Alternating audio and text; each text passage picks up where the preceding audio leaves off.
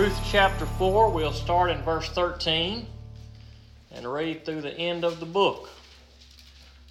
We'll probably break it down a verse or two at a time.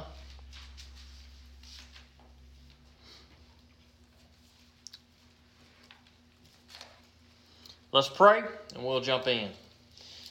Father God, we come to you tonight and we thank you for these good words. I pray that you have helped us to learn something from this book of Ruth over these last few weeks, and I pray that you would help us to learn something from this story tonight, dear Lord, as we see the conclusion, as it points us forward to something even better, something, God, that we've already seen in Jesus Christ. And I pray that we have seen Jesus through this book and we will continue to see him tonight and, and anytime we read your word. And I pray that you would Help me to preach and teach in a way that's going to bring glory to you. Give us a good night, dear Lord. Let your Holy Spirit speak to us. In Jesus' name I pray it. Amen. We have covered a lot of ground. We have started this story in the land of Israel with Naomi and her husband and two sons. They left the land of Israel due to a famine. They went to the foreign land of Moab where they were for 10 years. And during that time, uh, Naomi's sons married Moabite women, and also in that time, Naomi's husband Elimelech died, as well as her two sons. And Naomi was left with her daughters in law, uh, and Ruth being the, the main daughter in law that we see in this story. When Naomi was getting ready to return to the land of Israel, she tried to get her daughters in law to turn back and go back to their families and to their land. Uh, and one of her daughter in laws did. Orpah went back to the land of Moab. But Ruth said, Nope, I'm sticking with you, Naomi. Your God is going to be my God. And so they headed back into the land of Israel. And we've seen on quite a few occasions that Ruth was a good woman. Ruth was very good to Naomi. She took good care of her. Ruth was a woman of noble character. Ruth was a godly woman. Even though she was a foreign woman, she had grown to love and follow the God of Naomi, the God of Israel. And so as they returned to the land of Israel, uh, she began, Ruth did, to glean in the field of someone to get whatever grain was left over so that she and uh, her mother in law Naomi could survive. And she ended up in the field of a man named Boaz. And Boaz took a liking to Ruth and realized that uh, Ruth was Naomi's daughter in law, and Boaz was a relative of Naomi's husband who had passed away. And part of the, part of the culture in that day that God had commanded for the people was that it was the relative's duty to redeem a widow, to redeem a family member. When, when the man of the family had died, it was the next closest male relative's obligation to come in and, and provide for these widows.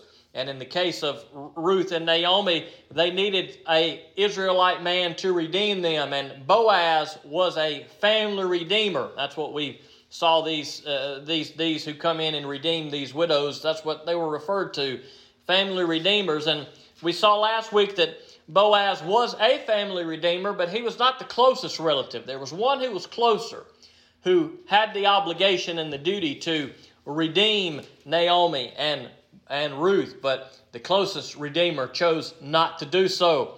And Boaz gladly did. He was pleased to be able to take Ruth as his wife and to be able to provide for Ruth and Naomi. And so we've seen this story unfold in a beautiful way over the last few weeks. And tonight we are going to see uh, what happens after Boaz uh, comes to an agreement with this other relative. The other relative says, Look, I don't want to be the redeemer for this family. You can redeem Naomi. You can redeem the family name, the family land. And so Boaz says, I'll do it and the people in the community acknowledged uh, how good Ruth was, how good Boaz was. We've also seen through this story that Boaz was a godly man. He was a man of noble character. This is quite a beautiful love story, and both of these two main characters that we have focused on, Ruth and Boaz, both appear to be godly men and women. And that is repeated for us throughout the story that they are noble men and women. Ruth chapter 4, verse 13. Boaz took Ruth, and she became his wife. When he was intimate with her, the Lord enabled her to conceive, and she gave birth to a son. Now, when we talk about there being a family redeemer, the family redeemer was only necessary when a woman, uh, when her husband died and she had not given birth to a child. If she hadn't had a son, someone to carry on the family name, that's why a family redeemer was needed. Now, in the case of Ruth, obviously she was a young woman probably when she got married to Naomi's son, but they had not had a child. And so, for that reason, she needed a family redeemer. And because Naomi's sons had both passed away. Now, in this instance, we see that Boaz marries Ruth. This is what Boaz wanted to do. He was glad to do this. Even though Ruth was a, was a foreign woman, it was clear that she was a godly woman and she was well respected by all the people in that Israelite community, even though she was a foreign woman from a foreign land. She had, she had basically become an Israelite because she was a follower of God, and it was God who allowed her to conceive. Now, none of these things have happened by chance. The fact that they ended up in, in, in Moab during the famine, the fact that when they came back, Ruth ended up in Boaz's field, all of these things that are part of this story, as bad as some of them were at the beginning of the story, none of these things have happened by chance. God sent the family of Elimelech and Naomi to Moab so that Ruth could be part of this story, so that eventually Ruth could come back, so that eventually Ruth would go into Boaz's field, and eventually Boaz would marry Ruth. Now, when you would have went back 10 years when all of this stuff first started, when the famine was in the land and Elimelech died and Naomi's sons died, man, that was hard. no doubt that was hard for Naomi. That was hard for Ruth. It was a difficult time in a lot of ways. Being part of a famine is hard enough. Moving to a foreign land is hard. And then when you begin to lose your family members, it gets even harder. And so uh, we can relate to in some ways, maybe relate to in a lot of ways, what, what Ruth and Naomi had gone through. Uh, we experienced hard times in our life, and some experienced many great hard times, one after the other after the other, just like we see in the story of Ruth and Naomi. But we need to remember, similar to what we have seen in the life of Joseph that we have been studying on Sunday mornings, is that even though these bad things occur, God is present in everything that has taken place. And it is God who is present here as Boaz and Ruth get married. For all those years that Ruth was with her first husband, she had not been able to conceive. But here God allows her womb to be open she is allowed to conceive at just the right time. And God always does everything at just the right time. Now, you may think about the story of Abraham and Sarah, who, as an older lady, gave birth to a son. God opened her womb at just the right time so that His purpose and His will and His plan could be accomplished. God still does the same thing for us. It, it may be, in, in our case, sometimes it may be an opening of a womb of, of us or someone we know. Uh, perhaps it's something else. But whatever it is, God is in control. And what He desires to happen will happen when it needs to happen. And He knows when it needs to happen, and we don't. We think we do, but God definitely does. And in this case, the right thing happened at the right time, and it was the birth of a son verse 14. Then the women said to Naomi, that is, all the women of the community there, Praise the Lord who has not left you without a family redeemer today. May his name become well known in Israel. He will renew your life and sustain you in your old age. Indeed, your daughter in law, who loves you and is better to you than seven sons, has given birth to him. Now, this is an exciting time for Naomi and for Ruth and this excitement is shared by the community. They, they recognize what a blessing it is that God has provided this grandson for Naomi, this son for Ruth, and that, that they have a, a family member. The family name is going to be carried on now because Boaz has become a redeemer and he has married Ruth. And this child that Ruth has given birth to will carry on the family name. And the women in the community are rejoicing along with Naomi. And we need to be certain that Naomi was rejoicing. Any of you ladies in here that are a grandmother uh, know what Naomi was feeling. And I'm certain that Naomi was feeling the same excitement for her grandchild as any grandmother today would. And so Naomi was excited. The women in the community were excited. And they were praising the Lord. They knew that the Lord had taken part in all this. They knew that the Lord was behind this. And God is making this beautiful story even more beautiful with the birth of this son. And even the women in the community here again at the very end of the book, they are still praising Ruth for how good she is. They say to Naomi, Look, your daughter in law is better you, to you than seven sons. So obviously, Ruth was a good woman because we see that repeated time and again throughout this story. And here at the very end, we are reminded of that. Ruth must have been a, a great woman and had taken great care of her mother in law. And that's a, another beautiful part of this story. Verse 16 Naomi took the child, placed him on her lap, and took care of him. The neighbor women said, A son has been born to Naomi, and they named him Obed. He was the father of Jesse, the father of David. Now, some of your, uh, your translations may say that Naomi took the child on her bosom and began to nurse him.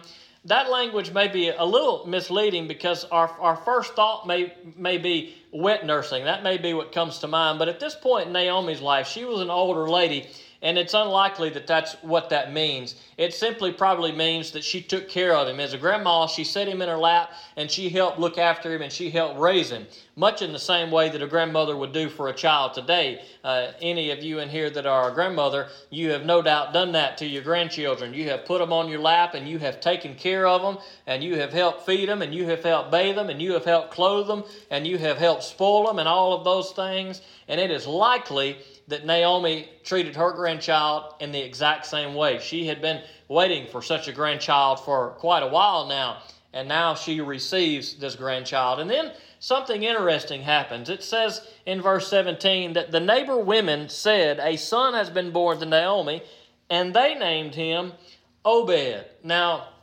it sounds as though the women of the neighborhood named him Obed, and it's it's very likely that that's what occurred. Uh, perhaps they are simply uh, repeating a name that had already been given to the child. Maybe the they that is being spoken of there are his parents, and it just follows after the neighborhood women. Uh, so it's, it's, it's not quite clear there. Uh, at first glance, it appears as though the neighborhood women may have named the child, but it's probably unlikely. It's probably more likely that it was his parents who named the child, and the neighborhood women here are repeating that name. And we go through this whole story, and here we get to this, this, this beautiful end that helps point us forward toward the future, toward the next big step that we will see in Scripture, and ultimately point us forward to Jesus Christ. Because uh, the child that Boaz, or excuse me, that uh, Ruth gave birth to was Obed, and Obed was the father of Jesse, and Jesse was the father of David. And so we see these key characters throughout the story of Scripture. In Genesis, we see Abraham, Isaac, and Jacob. They are kind of the main characters. And then in Exodus, Leviticus, Numbers, and Deuteronomy, it's Moses who is the main character. Uh, and, and even in Moses' later days, we are, we are pointed toward Joshua. And then Joshua becomes the main character and leads the people into the promised land and through the time of the judges. And then during this time of the Judges, when the book of Ruth takes place, when this story takes place, the end of Ruth is pointing us toward the next uh, phase of Israel's history. It's pointing us forward to the phase of the kings. Now, there are other well known characters in the next phase of the story, but David is most certainly the, the most well known character a lot of what we are going to see in the books to come, uh, if, if, you continue reading past Ruth, uh, you're going to see that David will quickly become the focal point. And everything in this story is pointing us forward to David. And then at the end of the book here, we have a genealogy. Now, we see genealogies throughout the scriptures, and quite frankly, they can be pretty boring uh, if you're if you're trying to read through the Bible. You may come across these genealogies, and you may say, "All right, I'm going to skip it. I don't know half of these names," and that's okay, I guess, sometimes. But I would encourage you to read these through the genealogies occasionally, uh, and and and try not to skip them because you may make some connections there. Because as you read through the Bible and you see certain names that may not jump out to you it's possible that as you read through some of these genealogies, it might click. Now, it may not click at first if you've, if you've not read the Bible much or only read through it once or twice. But the more you read the Bible, the more some of these names will begin to stick out to you. And when you read through these genealogies, they're important for us in Scripture because it's a record that we have from, from the very beginning all the way to Jesus Christ. And that God made a promise to Abraham through Abraham's bloodline that ultimately a Savior was going to come, that all nations were going to be saved. And every uh, uh, genealogy we see that's kept up with is, is keeping that line of all the way from Abraham all the way to Jesus to show us that God is fulfilling every promise that he has made and that everything is ultimately fulfilled in Jesus. The genealogies that we see ultimately end when Jesus comes onto the scene because nobody else really matters in a sense once we get to Jesus because he is the fulfillment of everything we see God tell us about in the Old Testament. And at the end of the book of Ruth here in verse 18 it says now this is the genealogy of Perez. Perez fathered Hezron. Hezron fathered Ram, who fathered Amminadab. Amminadab fathered Nahshon who fathered Salmon. Salmon fathered Boaz, who fathered Obed. And Obed fathered Jesse, who fathered David. Now, this is a small, short little genealogy, and if I'm not mistaken, Perez is the son of Judah, who was one of the sons of Jacob, who we have been talking about on Sunday mornings. Judah was one of uh, Joseph's brothers. And, and this genealogy goes back that far and, and, and goes just up to the time of David. It's a very short genealogy. But if you want to see a more expanded genealogy that points us to Jesus Christ, you can turn to Matthew chapter 1. Matthew chapter 1.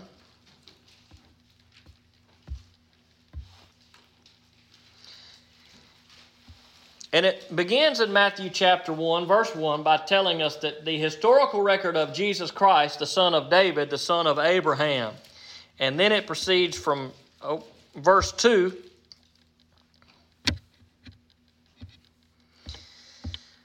all the way down through verse 16. It begins to tell us all these people. Now, what we'll do is we're going to just start with each of these names and we're going to spend five or ten minutes and we're going to break down each of these names in this genealogy tonight so we can get. No, I'm just joking. We're not going to do that. But, uh, but you can see starting in verse 2 from Abraham, we see this genealogy really broken down for us. We see from Abraham to David, and then we see uh, from David all the way to the Babylonian exile, and then we see from the Babylonian uh, return from exile to the life of Jesus. Now, we'll just look at those first few verses, verses 2 through 6. And, and basically, this looks very similar to what we have seen already in the book of Ruth, at least this last part of it in these last few verses. But I wanted to point out, uh, starting in verse 5 here, because uh, we saw Salmon mentioned in the book of Ruth, but uh, we also see some others mentioned here too, or at least one other. And in verse 5, it says, Salmon fathered Boaz by Rahab. Boaz fathered Obed by Ruth. Obed fathered Jesse, and Jesse fathered King David. Now, I wanted us to look at this passage for a moment because there's a name there that, that we have seen earlier when we studied through the book of Joshua way back when. Perhaps you remember the name Rahab, who was a prostitute. That, that as the Israelites went into the land to overtake the land, Rahab said, Look, I have heard of your God. She was fearful. She hid the Israelite spies who came into town. And they said, Look, because you have hid us, we are going to we're not going to kill you. We're going to let you get out of the city. We'll, we'll make sure you're protected when we come into the city. And so here was this, this, this foreigner who was living in the land of Canaan, which would ultimately become the land of Israel, this prostitute who feared the Lord. And this prostitute lady that we read about way back when is listed here in Matthew in the genealogy of Jesus Christ. And she was married to a man named Salmon, and Salmon and Rahab fathered a guy by the name of Boaz. Now, here was Boaz, whose mother was a foreign prostitute, and Boaz marries this foreign woman, this Moabite woman, Ruth, and they give birth to Obed. And right here in the genealogy of Jesus Christ, as we look through some of these names, some of which may look familiar to us, and others we may say, I've never heard of him or her. But as we begin to look through the genealogy of Jesus, we see all different types of people, all different types of men and women, some good women and some bad women. As we begin to look at some of the stories that surround these people, we see some crazy stories that take place, some crazy events that take place, some things that stretch over years, some good things, some bad things. And every one of those things had to happen at just the right time and just the right place so that the people could be where they needed to be, so that God could use the people that He needed to use to make this genealogy be what it was going to be, so that ultimately it would go all the way down to Jesus Christ, the Savior of the world. Now, if we were to look at some of these stories and just pluck some of them out, and we didn't know the whole story, if we didn't know what the Bible says, if, if we haven't read the whole Bible and we don't know these things, we may look at some of those stories and think, man, that's a crazy story. Man, what are the odds that that would happen the way it happened? Well, the odds are pretty good. The odds are pretty good when God is in control, everything is going to work out perfect. And I've got good news for you God is in control. He is in control of your life and my life. And when we look at these stories of people in the Bible, oftentimes their lives are very difficult. It is one bad thing after another bad thing, after another bad thing, after another bad thing. But these people that we that we see in scripture often continue to trust in the Lord in the midst of all the bad things that are going on, they continue to trust in God. And in everything that goes on, as bad as it may seem, as, as, as difficult as it could be to see that there would anything good come from it, guess what? Oftentimes, good comes from it. And as a result, people meet other people, marry other people, and give birth to other people that play a crucial role in God's plan. And all of these people we see in this genealogy played a crucial role in keeping the family bloodline going all the way until Jesus Christ, the Son of God, the Savior of the world, came to this world, gave his life on the cross, and was resurrected so that we could be forgiven. But the story doesn't end there because you and I are part of the story. We're not part of the story of the genealogy of how Jesus is going to be born. But we are part of the story of God's kingdom and how we, as God's people, will continue to do His work so that people will continue to hear about the kingdom of God and about this Savior whose name is at the end of this genealogy. We are all part of this plan, brothers and sisters in Christ. And there are things that happen in our life, and they are not always good things. And there may be weeks, months, years, decades that go by where we say, man, I cannot catch a break. Everything that possibly bad could happen to me seems like it's happening to me. But never forget that God is in control and He wants what's best for His people and He wants what's best for His kingdom. And He can use even our worst days and our worst experience to bring about good for His kingdom. In the same way that He put all of these people in just the right place at just the right time, he has put you in just the right place and just the right time. It is not a mere coincidence that you are in this building tonight. It is not a coincidence that you live where you live, that your life circumstances have brought you to where you are. Everything in your life God has used for His kingdom. Everything that you do, God will continue to use for his kingdom. And there are things that God does that we do not always understand. But we need not forget the words of Proverbs chapter 3, verses 5 and 6. Trust in the Lord with all your heart and do not rely on your own understanding. And we need to say, God, here I am. Here is where you put me. If our life is good, let us praise God. If our life is bad, let us praise God and say, God, I need help. Look, Naomi knows all about what it's like to have a hard life. She had a hard life for years. She, she suffered a famine. She suffered a loss of a husband. She suffered a loss of two children. She knows what, what suffering is, and many of us know what suffering is, and some know what great suffering is. But even in great suffering, God can cause, cause great joy. And even though there was a season of suffering for Naomi, the story ended beautifully. The story ended with restoration. And I want to tell you that our story, if we put our faith in Jesus Christ, will end in restoration. Our life may not always be good here, but our life will be great for all of eternity. It will be better than anything we could ever imagine because God has sent our Redeemer. In the same way He sent a Redeemer to Naomi and Ruth through Boaz so that they would be provided for, protected, and taken care of, so God has sent that Redeemer in Jesus Christ.